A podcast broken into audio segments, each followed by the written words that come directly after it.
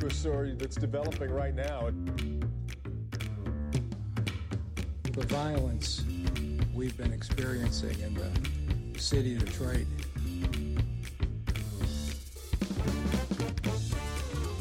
I believe we have the makings of what appeared to be a serial killer. Giving police clues, leaving a victim's sock on.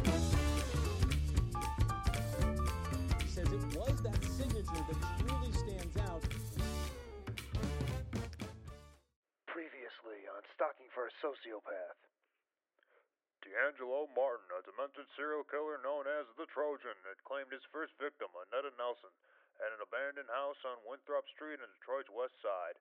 However, another man was given credit for this heinous crime.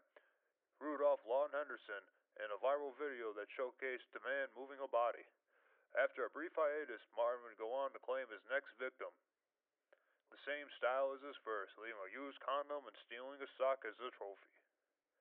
Unfortunately, his work would go unnoticed as he awaits to claim his next victim. This is stalking for a sociopath. Welcome to Stalking for a Sociopath. I'm your host, Dill Morrill, and let's get down to it. We got a great show for you today. Promise you a little bit more of a polished show. We got a new format, so let's get started here. We're gonna be diving in first. We got a our next victim here. We got Nancy Harrison. So Nancy Harrison was a Hazel Park woman. She was uh, found in she was found March 19th, 2019, in a vacant house of 270 block of Coventry and East State Fair on the city's east side. And it was there where her body was found by a local Detroit man who was there apparently to smoke some weed. So yeah, when you're going to smoke, guys, you got to be safe out there. You know, nothing wrong with smoking in the woods or in the car on the way to work, but you know, maybe you should rethink going into that vacant house to smoke. You know, you never know when you're going to come across a dead body. All right, so the thing about this is Detroit Police Chief James Craig said initially they believed Nancy died from an overdose, that they only learned that she had been the victim of a homicide two months later, just days before the body was of the second victim was found. So you mean to tell me the, Detroit Police it took them two months to decide that was a homicide. So it took them two months to decide that there was some foul play there, you know? Oh yeah. The victim, she has a broken nose. There's abrasions, contusions on her hands and face. Oh, she's got a broken nose? You know what? That has to be an OD. Yeah, that must have been some really good coke. You know, there's no other way to explain it. All right, boys, case solved. Yeah, let's rule a drug, dr- overdose. Yeah, case solved. Yeah, there's no way there's any foul play there. Oh, good job, boys. Another job well done. Now, I don't really watch the news, but apparently, I guess in the recent years, there's been some animosity and some bad blood against the police in our country. Don't get me wrong, it's not easy being a cop now, especially nowadays, where most people are either lying to you or they're afraid you're going to shoot them. But the police actually acknowledged, you know, the dislike amongst the people, so all the cops got together collectively and came to a solution. One cop said, If we don't shoot any more minorities, we can't get any more bad press. Well, they found that to be a little challenging, so they decided to stop working altogether. Now, if you're wondering why the police won't answer any calls in Detroit, you know, that's why. Yeah, what makes this case interesting, or what makes this part of the story interesting here is so Nancy Harrison is actually considered the first victim. So right now, the police are a little behind on the trail. So the first two murders, they don't even, not even really aware of. They're they're aware of the Netta Nelson because that was his own thing, but it was kind of open and shut, you know, just left open. So right now, uh, Mrs. Mrs. Harrison is considered the first victim here, and we got another victim a couple days later, which we're gonna get into um, a little bit. So it's pretty much, man, Martin here, where he goes by a couple different names. You know, goes by the the Stranger, the Motor City Masher, the Stocking Stuffer, or my personal favorite, the Trojan. So on the last episode, I talked about how certain parts of the aspects of investigation were derailed. So essentially, the second victim uh, Deborah Reynolds here. Deborah Reynolds, her body was never identified and it was decomposed at such a rate that when it was found, they weren't able to identify as a cause of death. Um, really weren't able to kind of get anywhere with it. So, pretty much it was left to, to one cop or, you know, a couple cops, but whoever was the officer decided to tell, you know, Darren Lasco, hey, we don't want to smell that shit. Fucking call us, you know, when we don't have to smell it. We don't want to babysit this shit. So that's all it takes, man. Is one fucking incompetent jackass, one negligent motherfucker, just uh, kind of throw it off for everyone else, you know. And that's all it takes is one person. One person to ruin things for everybody else. You know, everybody will having a good time, and some idiot will always take things a little too far. And you know what I noticed? It's always the same group of people. It doesn't matter where you go, any country, any city, these people are everywhere. And this particular group of people are probably some of the rudest, most selfish, inconsiderate, conceited, and greedy people you'll ever meet. I'm talking about the narcissists. Everywhere you go, these narcissists, you know, there's no sense of patience. They always act like they're the most important person in the world. They just come on, just waving by like they're the president or some shit. You know, it's funny. You know, they'll they'll be an asshole to someone and they'll say say thank you for it. So a narcissist and a few friends went to a bar one night. You know, they're having a few drinks, mingling, getting a little loose. However, it was one of those nights where too much alcohol caused a little bit of problems. Let's just say it was not a good night for the boys. A lot of shame, humility, and a whole lot of heartbreak. It was just a night that everyone wanted to forget. So the next day, everyone was trying to piece together a night. They got an Uber Uber ride to their car downtown. So on the way to get their cars, the narcissist makes the driver stop at a gas station so he could use the bathroom and grab a few snacks. You know, it makes everyone wait for a little bit. So the Uber driver looks around and says, "Looks you guys had looks like you guys had a wild night. How was the night?" The first friend says, Man, it was awful. I had a thousand bucks for my rent in my wallet, and I woke up this morning it was gone. I think someone stole it. I'm not to be able to pay my rent this month, and I don't know what I'm to do. The Uber driver then says, Damn, I'm sorry to hear that. Well, what about you? You must have had a better night. The second friend takes off his hood and turns turns his head showing a black eye and says, Does it look like I had a good night? Some asshole sucker punched me out of nowhere and started stomping on me when I was on the ground I'm pretty sure I have some broken ribs and a concussion, and I gotta go to the hospital, and I don't have health insurance. I don't know what I'm gonna do. Sorry to hear that, kid. Some people are terrible out there. What about you? You must have had a better night. Third friend said, trying to hold back his sobbing. It was the worst night of my life. Me and my girlfriend got in a fight last night. She cheated on me and texted me this morning saying we're over. I don't know what I'm gonna do. Damn, that's rough. Sorry to hear that, kid. Sounds like you guys had the worst luck last night. Then out comes the narcissist. Comes out of the gas station drinking an energy drink and holding a bag of snacks in his hand. Gets in the car happy as could be. The Uber driver then turns to him and says, What about you? Guessing your night was just as bad as these three? The narcissist then says, Man, I had the time of my life last night. Last night I got so drunk I beat the shit out of some kid who wouldn't shut up. I woke up with a thousand bucks in my pocket and apparently I fucked some poor sap's girlfriend. I just hope everyone else had as good of a time as I did. And that's all it takes is one person. One person to fuck things up for the rest of us. Alright, so we're going to start this deep dive. We're going to go into uh, one of the first articles, first videos here. And one of the things, too, man, is it shows how much of a mess, like, some of this coverage is. It's like every other article, fucking the news is news is off by something. Like the one dude here says fucking uh like the the second victim wasn't found till like May something. Don't don't worry about that. It was found like we're gonna get into it. It was found a couple days after, but just uh, as a disclaimer here, you know. All right, so this article is from June 6, 2019, and this is pretty much uh when like the news was like brought about that there's actual serial killer. So even though that started like a year prior, like they didn't even like the first two victims they didn't even associate with this till like pretty much like near near the end when the dude was caught. So this is article right here. So my sister didn't deserve this. Family of woman slain by potential Detroit serial killer speak out. So this is um, from Click on Detroit. Let's see, is from Koco McAboy and is the reporter on this. So it was published June 6, 2019, 5:20 p.m. So let's get into this. And one of the first taglines here says family says early signs indicated that Harrison was murdered. So I don't know if they just wanted to cover it up or if they're the police were actually, you know, that uh gullible to believe, oh yeah, she must have overdosed, you know. Drugs are quite popular with the kids nowadays, you know. Must have been a drug problem, you know. There's no way someone got murdered. And I call bullshit when I see it, and that shit don't add up. Alright, so Tim and Gary Harrison want to remember want people to remember their sister, Nancy Harrison, for who she was. This is a statement from, from the article I'm reading. So a great, great heart. She would do she would help anybody, do anything. Tim Harrison said, My sister didn't deserve this. So Nancy Harrison's body was located inside an abandoned home on uh, Coventry Street. Uh, it was March 19th it was discovered. So Detroit Police Chief says uh, initially they believed Nancy Harrison died as a result of a drug overdose. So her brother was not happy with the ruling. They said signs pointed to murder from the very beginning. He says the woman had a broken nose, broken jaw, blunt trauma to the head.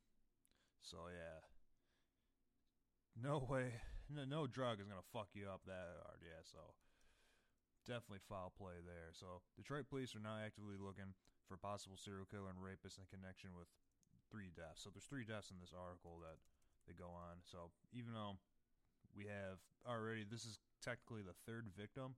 This is considered the first uh, victim in the string of murder. So, Chief Cre- Chief Craig, Chief Creek, Chief Craig. He said he wants to be the hero by saying his people are on it and stuff. No, no, Tim said. Police believe the, t- the targeted killer woman who worked in the sex industry. Gary Harrison said that's not the case with the sister. She wasn't down there working to make money or support her habit, Gary Harrison said. So, you know, it's pretty, pretty apparent. You know, she had a had a drug issue. You know, she had a assume it probably crack. You know, like a, a Ned Nelson, but you know. Um, so yeah, that's that's that's another thing. So along with being in the sex industry, having like a substance abuse problem, or just you know, that seems to be another another factor here as well. So their family's determined to get to the bottom of what happened for of their loved one. If it takes a day, it takes a week, it takes a month, it takes a year, we're to find out who did this, Gary Harrison said. And let me play a video here of this. It's to kind of highlight some of the other victims too. Because we got another victim we're going to get into that was found, uh, what, I think four days later. Um, so yeah, man, Martin's really stepping up his game. Kind of wants that clout, you know, wants that infamy. So we're going to here get into it for a serial killer on Detroit's east side. We've now confirmed the identities of two of the three victims. First, the body of Travesene Ellis was found on May 24th. That was on Lyndhurst Street. And Nancy Harrison's body was found back on March 19th inside a vacant home on Coventry, not far from I-75 and East State Fair. Our Koco McAboy spoke with.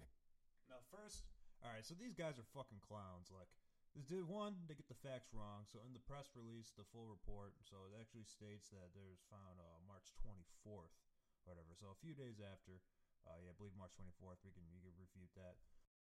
And I'm talking in regard to the second victim, Travesene Ellis, the supposed second victim. Um, yeah, she was reported dead. I'm to be March 24th, you know, 2019. The dude, you know, our, our reporter over there, he said uh, May 24th. So, you know, could have just got the got the months off, but you know, just want to clear that up real quick. Um, so yeah, this one too. They like they say like the second victim first. It's like, dude, are you trying to confuse people, or are you just fucking stupid? Yeah. So this reporter, man, no no offense to you, man, but I got my eye out on you, man, because like you got to get your facts right, bro. Back to it. Today, as police and the public work to catch this guy before he strikes again, Koco.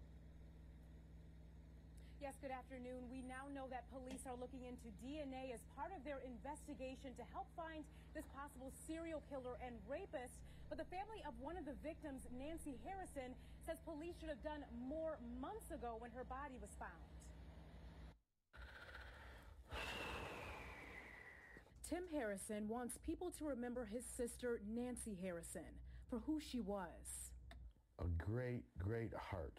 She would help anybody do anything. But it's difficult to talk about Nancy without thinking about the brutal way she was killed. My sister did not deserve this. Detroit police found Nancy's body inside of an abandoned home on Coventry Street back in March. Initially, uh, the department believed that uh, she died as a result of a drug overdose. But the medical examiner ruled her death a homicide, and the family says the signs were all there from the start. The woman had a broken nose, broken jaw, blood trauma to the head. Now, Det- all right, so you can see it in the video. So I know you can't see the video in front of you right now, but I got links. So if you guys want to check it out, I'm gonna have links for you. So it shows, uh, you know, t- cocaine and the toxicology report. So it looks like we're right about about that. So it looks like she, you know, had a little little dabble. But let's get back into this. They're actively looking for a possible serial killer and rapist in connection to three deaths, including Travesene Ellis and Nancy. Chief Craig, he wants to be the hero by saying his people are on it and stuff. No. No. Police believe the predator targeted women in the sex industry, but Gary Harrison says that's not the case for his sister. She wasn't down there working to make money or to support her habit. The family is determined to get to the bottom of what happened to their loved one in whatever way they can. If it takes a day, it takes a week, it takes a month, it takes a year, we're going to find out who did this. And Crime Stoppers is offering a reward for information about Nancy Harrison's death. We'll have that information on our website. But coming up at 6 o'clock, we speak with the community organization that's out on the streets talking to women within the sex industry, and they say they are terrified. And we also speak with people who know the second victim in this case, Travesene Ellis. Back to you. Well, Koco, we just heard what the Harrison family is saying about uh, Nancy's investigation. If police responded to those comments, Yes, so police say their hands were tied. They were waiting on the medical examiner's report that ruled it a homicide before they started investigating it as a homicide, and they say they will continue to investigate this case thoroughly. All right, so the next article I want to get into is from Heavy.com. So it's titled Kenneth Deangelo Martin, Serial Killing Person of Interest. It was written by Jessica McBride. I'm gonna be. It looks like yeah, it says it was written, but looks like updated June 8th, 2019 at 2:11 a.m.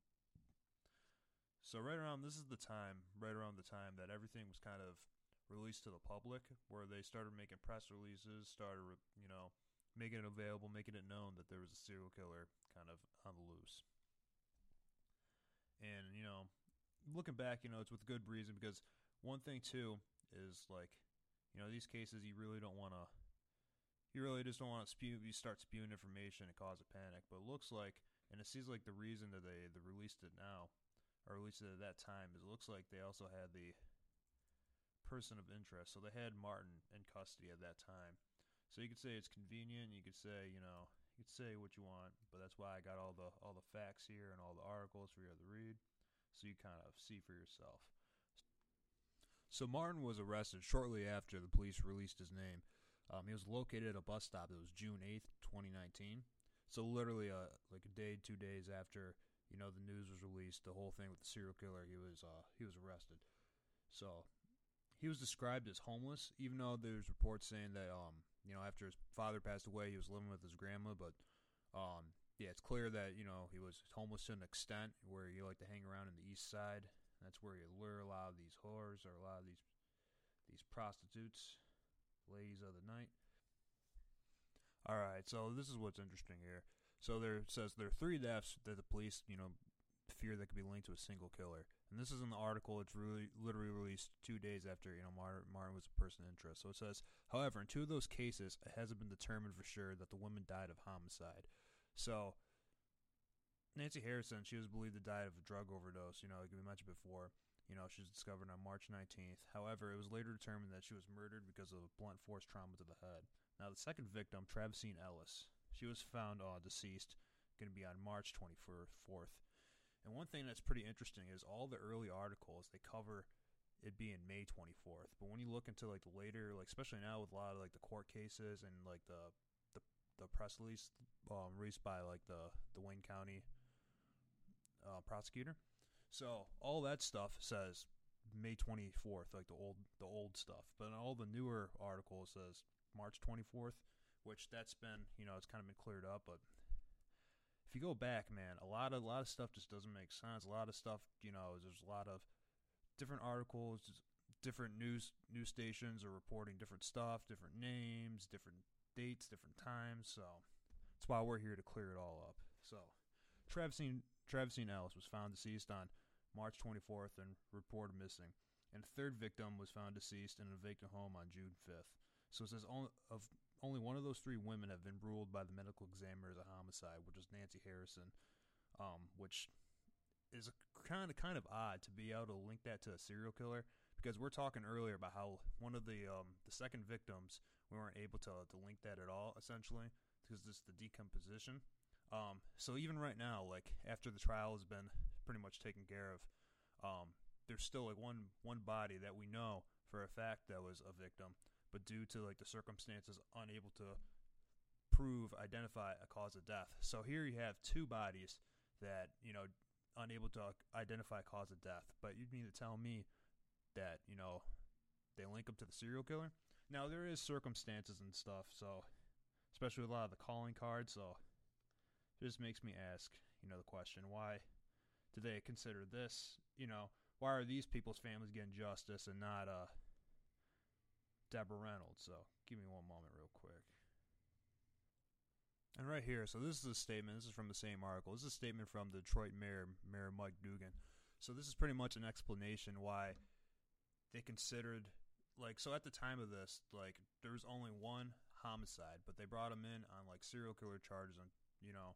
So this is what I'm going to read right here. So there is such a similarity in the scenes of the three homes that is certainly a strong possibility that one individual was responsible for all three, said Detroit Mayor Mike Duggan, adding that the police we're going to make sure says that we do not have any more victims in the city's abandoned homes.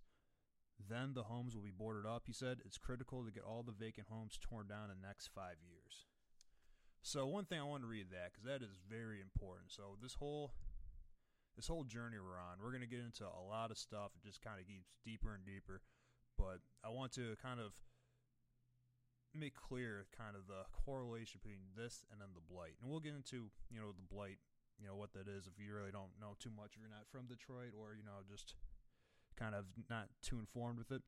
But um yeah, so within these cases, when you start to look in these articles, there's a huge emphasis about tearing down vacant homes, about how the blight, these vacant homes are a danger to the city, and there's this whole plan to tear down all these homes. So this kind of, you know, kind of just threading in the breadcrumbs, just threading in, you know, all the info, what's to come. So we're gonna get back to kind of the murders here, and we're gonna get down that down the line, but I'm gonna continue reading on. All right, yeah, because this has been a real kind of real messy case. You know, what I'm about to get into here is kind of just a little bit of fact checking and kind of just where things don't align. So, first, I want to read you. Last week, I read you guys from a document from the Wayne County's prosecutor's office. So, this was in like 2019 when they came up with the charges. So, this is when they officially charged Martin. So, this is the uh, the statements for each of the victims, and this is when they actually took an account of Annetta Nelson. So, right here, I'm going to read. Last week, I read you Annetta's. Um, portion. I'm going to read the next victim, Travesene Ellis. So this is what it says officially. So officially, so on March 24th, 2019, at 7:20 p.m., Detroit police officers responded to a police run for a dead person at a location of a vacant house in the 13700 block of Lyndhurst. The the officers discovered deceased female positioned face down, and a used condom was found near her body. Man, if we haven't seen that before. All right. So medics called to the scene pronounced the victim deceased. She was later identified as Travesene. Now it says Willis. Like, come on, man, have some respect for the dead. Travesene Ellis, 55 of Detroit. Her cause and manner of death were undetermined due to advanced composition. So even though she was found in March, most likely this was probably taken. Like it could have been, man, maybe December, like December when you know they found the body for Nancy. It could have been around then. It could have been, um, could have been in January because we got to think too when it's like cold in that you know may the composition may be halted a little bit, but oh yeah, and just to kind of clear things up, when I said Nancy just a second ago, I meant Deborah in December when they found Deborah, and when I say decomp composition, I mean decomposition. You know, sorry, I'm a little illiterate. All right, let's go. Yeah, so.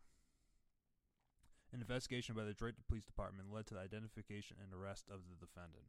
So, defendant Martin has been charged with first degree murder and felony murder based upon the underlying felony of criminal se- sexual conduct, the third degree. And that's for, for that. So, real quick, let me pull this up here.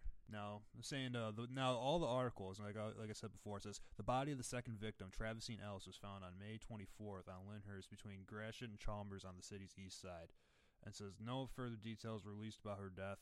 Um, she was reported missing on May 15th. She was last seen on April 21st in the 13 or uh, 13000 block of Lyndhurst, where her body was later discovered.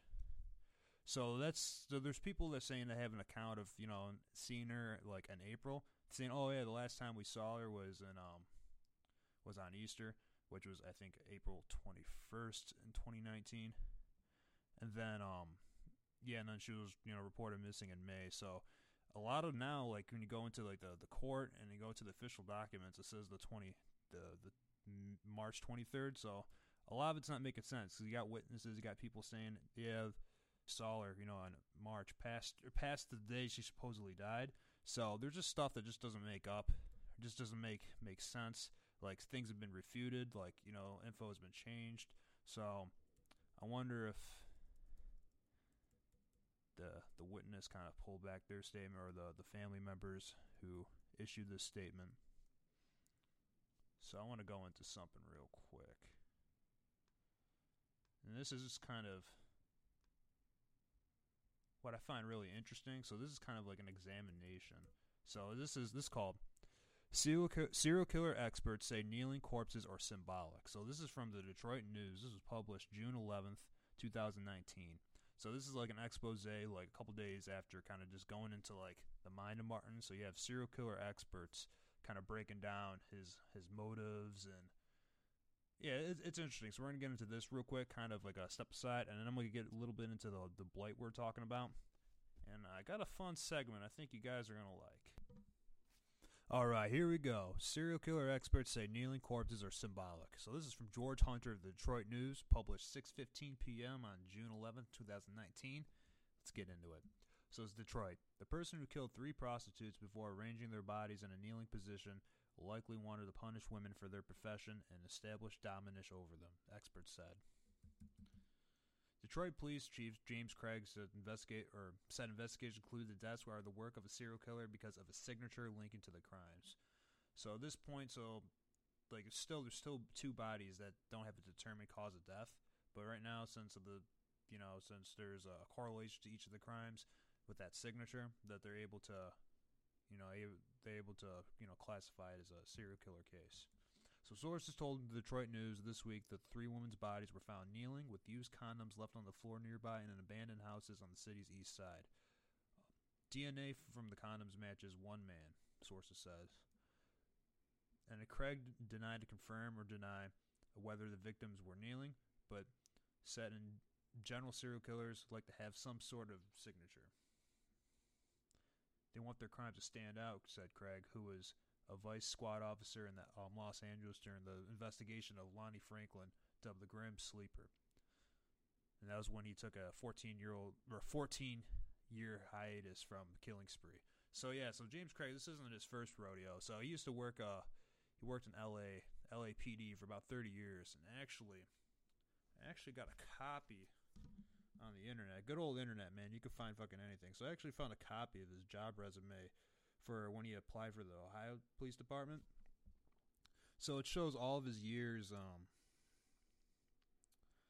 yeah, it shows all of his years, you know, on there. So I've trying. I've been trying to kind of like pinpoint, trying to think like where in his career, but he had to work the case anywhere between 1988 and 2007. So the thing is, so Lonnie Franklin, the Grim Sleeper. So he he he he went on a spree for a little bit, but by it went 14 years, he like just went dark.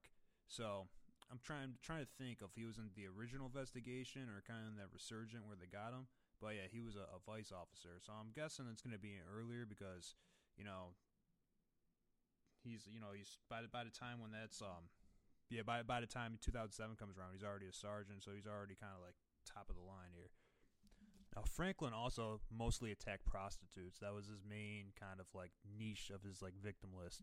So Craig said sex workers sex workers are often targets of serial killers because they're on the fringes. He said often they don't want to talk to the police, and if they go missing, no one will really report it, which is kind of true. I mean, that's you know give give you know give the benefit of the doubt. I mean, that is a factor here. You know why some of these these victims really weren't noticed or there weren't really like a light shine on their disappearance. So real quick says Martin was arrested Friday at a bus stop in Gratiot and charged Monday with a separate crime.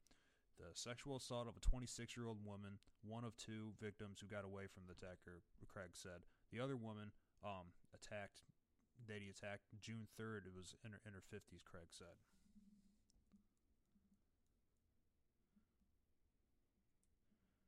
So yeah, so the three deceased women found in the vacant homes. I mean, this is, I mean, we got Annetta Nelson that was that was 57, but then we have the the other ones. We have Travesene Ellis, we have Nancy Harrison, and um, yeah, we got one more which we haven't gotten to yet. We'll we'll do that you know down the line in the, another episode. But yeah, so we got 55, 52, 53, 57. So all in the 50s. Um, we got Dr. Stephen Raffel, California forensic scientist specializing in serial killers, and he's provided uh, kind of an expert witness testimony about 150 trials, and he said the choice to kill prostitutes may be what's known as the Madonna whore complex, which which in men they see women as either saintly or fallen. So Raffel stressed that he would have to examine the suspect to reach definitive conclusions, but said there are some aspects of the Detroit killings that apply to most serial killers. So, what's the symbolism of the kneeling? So he says, I presume he's punishing them for their behavior, Raffel said. It's not so different than Jack the Ripper, a serial killer in London during the 1880s, who also singled out prostitutes as victims. So by posing them kneeling, the killer is likely demonstrating to himself or in whoever his audience is, is that these are fallen women. You know, he's putting them in God's role as the enforcer of morality.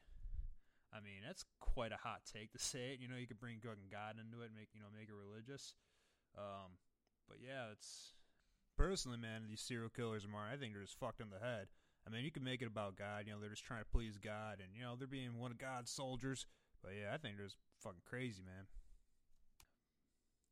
I mean, that's that's his take. You know, he is the expert. You know, so serial killers, believe it or not, they see themselves as highly moral, moralistic people who are offended at, at the act of prostitution to such a degree that they act out in this rage.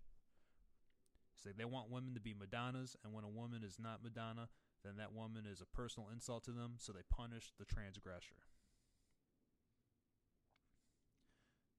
They have to see women as perfect, perfection and nurturing, not as sexual objects. Their own upbringing usually leads to a splitting of a good mother, bad mother, and the prostitute represents the bad mother who must be punished. Now, when you talk about mothers, man, because there's quite a few with with there, there's quite a bit of history with this this dude. So his mother, and I'm going to get into the article because it gets it gets a whole it turns into a whole thing. There's multiple things, but his mother actually was um was part of like some like big like drug smuggling operation. So she actually is in prison for for murder. Um, and the story gets crazy. So I'm just gonna kind of leave it at that right now. But yeah, his so that, that's the thing. So he, he, there could be some type of like mommy issues, some type of like nurturing factor, you know. So yeah, man, this this expert ain't ain't, ain't too far off there. So. All right, so yeah, we, right now we got another expert. So we got Enzo Yasik or Yaksic, so co-founder of the Atypical Homicide Research Group, which gathers data about serial killers, and he added. The kneeling position is symbolic that it signifies a position of submission. So, placing the victim on their knees, Yaksic said, essentially dictates that he maintains total power and control over his victims. Most serial murders are motivated to dominate others, and their actions are, reflect, are a reflection of that need. So, some r- ritualistic behaviors are subtle, but when serial murderers oppose a victim and in such a manner is designed to kind of gratify themselves and send a message to others that they are superior. When asked why the killer allegedly left condoms near the bodies, which would make it easy for police to track them, the actor said, Not all serial murders are as intelligent as they're portrayed in the movies. Which makes sense. I mean, like, when I got in there, I thought, like, Martin was some criminal mastermind, man. Like, he's fucking, like, Keyser Söze or some shit, you know? Come to find out, though, like, these cops, these serial killers, like, they ain't Brad Pitt. Like they're not fucking, you know, Denzel and shit. This ain't training day, you know. I mean, kind of is like training day because I think you know there's some shady shit going on, but yeah, not the fucking geniuses you think on TV and, and movies, man. Uh, you know, we're we're normal people. They're normal people. They make mistakes. So not all serial murders are as as they're portrayed in the movies. They can some oftentimes be careless and so over overconfident that they pay less attention to the details like this. So dude is just fucking dropping loads all over the place. But like, yeah, there's no way this will come back to me. Which I didn't know till recently, man. Like I was watching a show where dude leaves behind like like piss, um, like at a scene, and it's like I'm like, oh man, like that's sure in like he fucked, he's fucked. But no, like yeah, for some reasons like urine, they really can't like test urine as they would like a like a blood sample or they would like a um like a semen sample. So, but yeah, man, blood and semen. That's pretty much the theme of this murder here. So, Deangelo Martin. So, ironically, it is those elements that lead to their capture, Yaksic said. Serial killers aim to recreate situ- situations they idolize about and can lose themselves in a moment of trying to see their fantasies come into fruition. And yeah, there's a whole lot of uh, whole lot of relevance there. Especially too, it reminds me of this one. Uh, I'm sure all you true crime junkies watch that "Don't Fuck with Cat" shit. So that one, I think it was a. I don't even want to mention kill, killers' names. Give other than my killer, you know what I mean? Like the people I'm covering, I'll give them all the hype they want. But these other guys, I ain't gonna give them hype. But that one dude, pretty much, that was killing cats on the internet. Pretty much, his whole thing is the his victim. It was all just a homage to fucking like, uh, what was that movie of Michael Douglas? Basic Instinct and fucking uh, American Psycho. So the dude pretty much committed his murders as like a big homage to like these characters in the movies. So yeah, man. Some people are just fucked in the head, you know. And not fucked like us, you know. We're we're the good kind of fucked in the head. You know, I know I said that before, but everyone's a little fucked in the head. You know, that's our audience here, you know. Not everyone is peachy peachy keen. They're Not everybody is, you know, clean as portrayed, you know. There's a little grit to us, you know. That's why That's why we like this shit. All right, so I got a pretty important uh pretty important clip for you guys to listen to. So this is the actually the official press release. This is from the mayor himself. So this is the big guy in the office, the big guy. So this is from Mike Duggan. Um, and you can watch this too. You can listen to this. This is like 18 minute press release when they first released all this. So it has like James Craig talking about it. It has I think the deputy chief. So if you want to listen to the whole thing, I encourage you. But real quick, I really want to highlight this from here. So this is uh, Mayor Mike Duggan's statement on the matter. Um, I want to start by thanking Chief Craig uh, and the police department and the homicide team for their handling of this. Uh, we have three women who we all believe were victims of homicides Nancy Harrison, Travesene Ellis, and a third individual uh, found in the house on Mac uh, that we haven't identified. Uh, only one of those three has been ruled by the medical examiner to be a homicide. That was Nancy Harrison. Uh, we don't yet have a cause of death on the second two women. And it is not very often that you would see a police chief stand up and say to the community, I think there's a possibility of a serial killer when the medical examiner has only identified one homicide. But there was such similarity in the scenes of the three homes that is certainly a strong possibility that one individual was responsible for all three. Rather than wait until the chief knew for sure, he felt it was important to warn this community about the possibility of somebody uh, killing women in this manner, and so went out publicly ahead of the confirmation. And I think it was the right thing to do, and I commend the chief and everybody from the department from for being uh, so decisive. Um, one of the things that's troubling is that it has been days and, in one case, weeks before the bodies were discovered. Uh, and so that raises the possibility that there could be another vacant house on the east side uh, that um, uh, may have a victim. We have no reason to believe that, but we need to check it out. And I. So I don't know if you hear that. So there's no reason to think there's uh, any victims. Well, let's go check it out. Let's go through all the houses in the city and let's go take a look. So I'm gonna play this, and you kind of you kind of get where I'm coming or where I'm going at, getting at. This is last night. Uh, DPD today is stepping up in a very strong way, and starting at 11 o'clock today, 40 neighborhood police officers are going to be deployed in teams of two across the east side. They are going into every open and abandoned house in the east side over the next two to three weeks and going to make certain uh, that we do not have any more victims.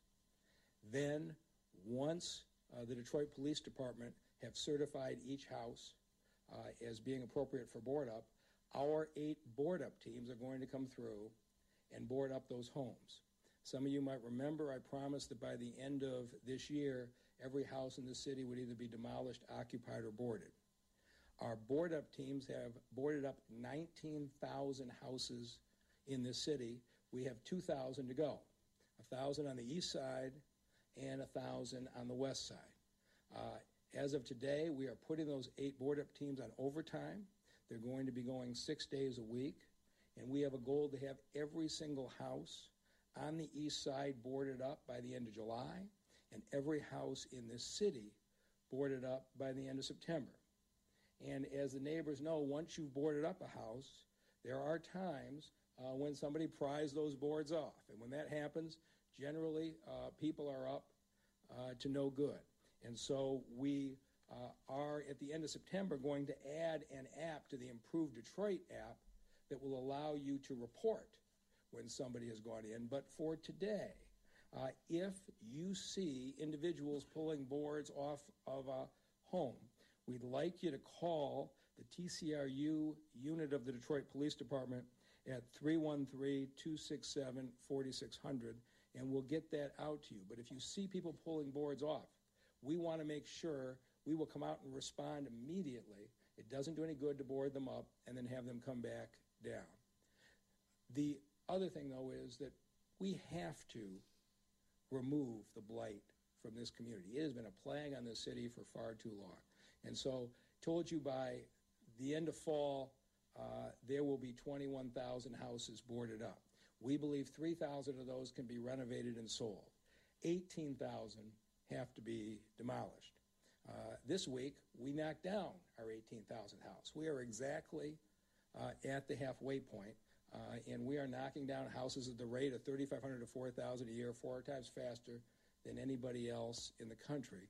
Uh, we are pushing these contractors as fast as they can be pushed, and over time, you know, have been criticized for pushing them too fast. But this is the reason. Getting these houses down is absolutely critical. And so I will always be appreciative of the Treasury Department and the $265 million in federal money that has gotten us uh, this far. And that money will last until the spring. But those monies have come with great restrictions. We can only demolish in federally approved zones. We can't demolish houses that, that the land bank doesn't already own. And so the three houses where the women were found all of them were in areas that the federal demolition money could not legally be used uh, to demolish. And so, uh, as I proposed last week, and we are going to push forward on it quickly, we do want to go out for a $200 million bond issue. In March of this year, we're going to go to the voters. We can sell those bonds because of the city's improved financial situation without raising taxes on anyone. And between that funding uh, and uh, the other funding that's been set aside, we can get every abandoned house in this city down in the next five years. Last week I was at a meeting where a teacher gave me um, a number of handwritten notes from elementary students at Thirkell. And I sat and read every one. They sat down and hand wrote them. What do they want to see? And some of them you'd expect from kids anywhere. I want more field trips for my school. I want a soccer field near my house. I want uh, new rims on the basketball court. But most of them talked about how scared they felt living in an area that had these abandoned houses. We have to make eliminating blight from these neighborhoods critical priority, which is why we're going to go to the voters in the spring uh, and finish the job. Uh, and so I want to thank everyone up here for the efforts that they have made so far. Um, I have been extensively briefed over the last few days by the entire homicide team, and I am extremely impressed with the thoroughness and the professionalism. And at this point, uh, I'd like to introduce the person who's leading that. All right, I'm going to stop that right now. So, as you can see after listening to that statement, and I carefully, or I I advise you to kind of carefully go back and listen to this. You know, after all these episodes are out, kind of go back. But as you can see now, there is a bigger picture here, a way bigger picture. As you can see, there's a huge emphasis on the blight, and the blight essentially is all the abandoned infrastructure in Detroit. So there's correlation to high crime. You know, there's like, like I mentioned, there's whores, prostitutes, there's murderers, and you know, people being found dead in these buildings. So it is it is a public safety issue. However, now he's stressing about how there is already a plan in effect. There's a plan in effect to pretty much board up all these homes and to, to you know to fight the blight to you know you heard him himself. So there is certain federal funding that kind of forbid certain demolitions. And all the houses that they demolished were these they found these they're kind of in that in that zone. So my question is would progress that they made with the blight would they have been able to have it get it done without the serial killer case? Because the serial killer case opened the whole public safety issue, and you know we're gonna do a whole episode on the blight next week. Um, we're really gonna dive into it, and um, there's a whole lot of factors. You know, I kind of just want to want to introduce, but this is kind of just a kind of kind of kind of leave you thinking here. Now I'd like to introduce a new segment on the show for you. I like to call this Motown Murder Theater, where we do a little reenactment of the, of the murders here. So, hope you enjoy. And now, our featured presentation Motown Murder Theater, Episode 1 St. Patty's Murder Trojan Strikes Again. Sunday, March 17th, 2019. A day of celebration for the masses, and for some, it marked a day of great loss.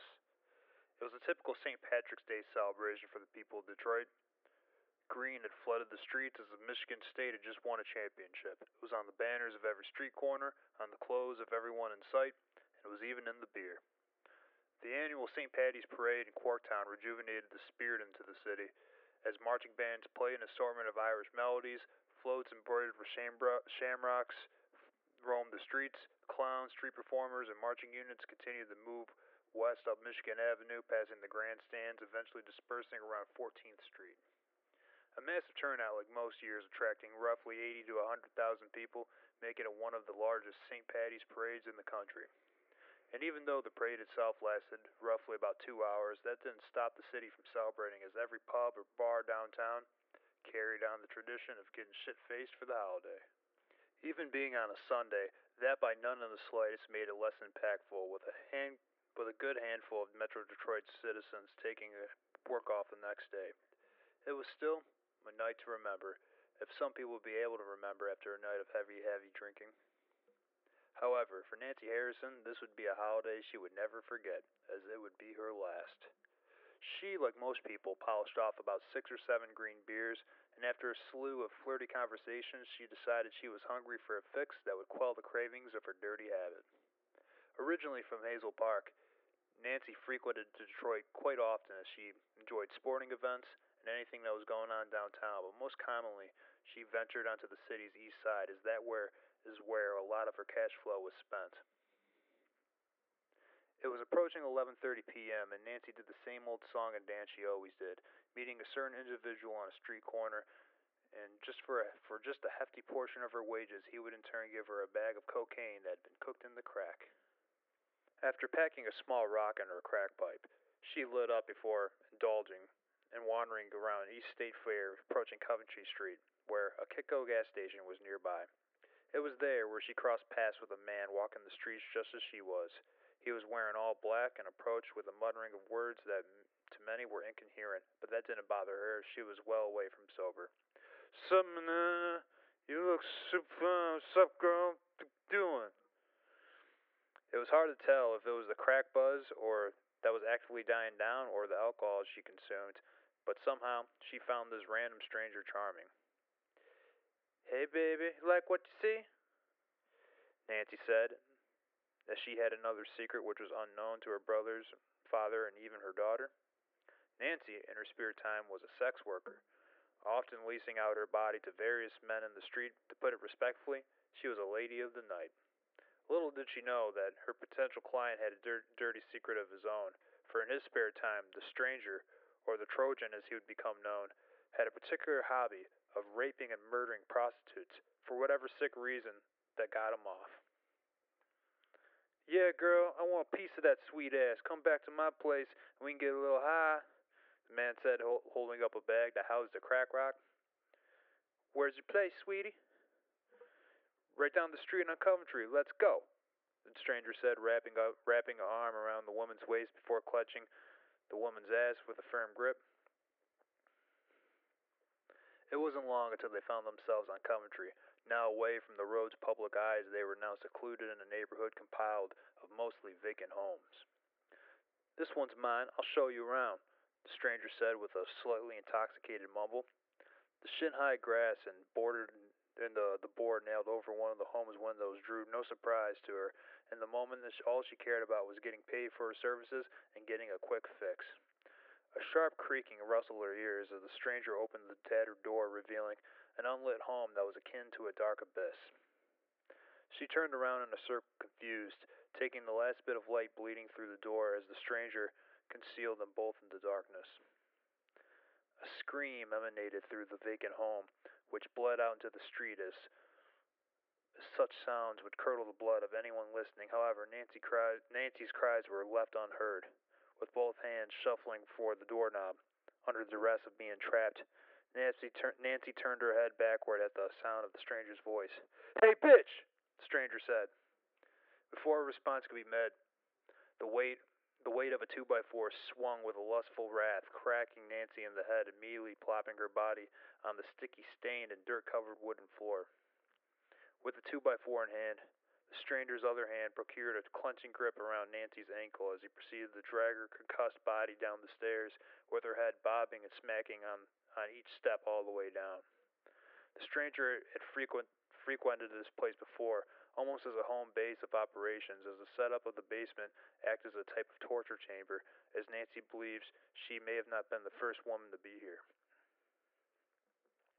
Nancy proceeded to sob in a disoriented state, knowing, know, not knowing why someone would do such a terrible thing to her, despite knowing the dangers of working in the sex industry. Why are you doing this to me? Please let me go! Shut the fuck up, whore! Your ass ain't going anywhere! The stranger turned, or the stranger yelled, instilling more fear into Nancy as she thought possible. His hands then grazed all up and down her body as they unclothed as he unclothed her, leaving the woman crying and naked in a fetal position. The stranger regained a hand on the two on the two by four, initially used to strike her down, and proceeded to pelt the woman's body over and over, striking her ribs, face, and hips. The man licked his lips before snuggling up to the woman as if he were spooning with her, with a lustful hand rubbing all up and down her unclothed body. Even the laceration that was oozing blood from her temple, Nancy, Nancy struggled, trying to use whatever force she could to pry away the stranger's haunting touch. While rolling around on the debris covered floor, Nancy received several scratches along her naked body in a fight for her life. Unfortunately, the stranger found himself with a knee pressed against her abdomen. Stop squirming, bitch! The stranger said. The man retrieved a condom from his pants pocket as he ripped open the package, stuffing the wrapper in the woman's mouth to muffle her screams. The man found a lot of joy as he tried it on before continuing to violate Nancy over and over with the most foul, in the most foul way he could fathom. With one hand clenched around the woman's throat, the stranger continued to bash the woman's face each time he drew into her. It wasn't long until the sick fuck got off with a twisted with a twisted sense of ple- pleasure, but decided his work was not yet finished.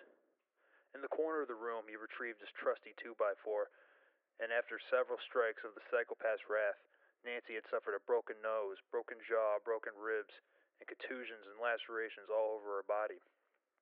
One last scream howled throughout the home as a strike of the stranger's bizarre weapon had become fatal.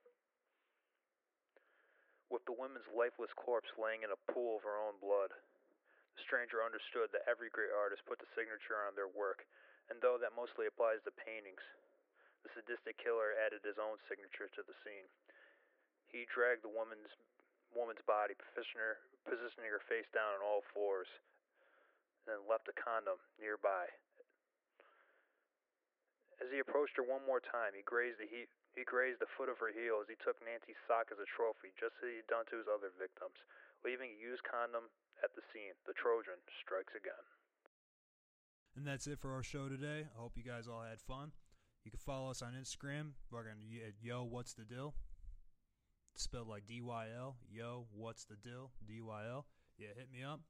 And yeah, if you guys want some of these articles and stuff, you know, I'll kind of break it down for you But yeah, man, uh, till next week. This is Stocking for a Sociopath, and I am Dill Morrill.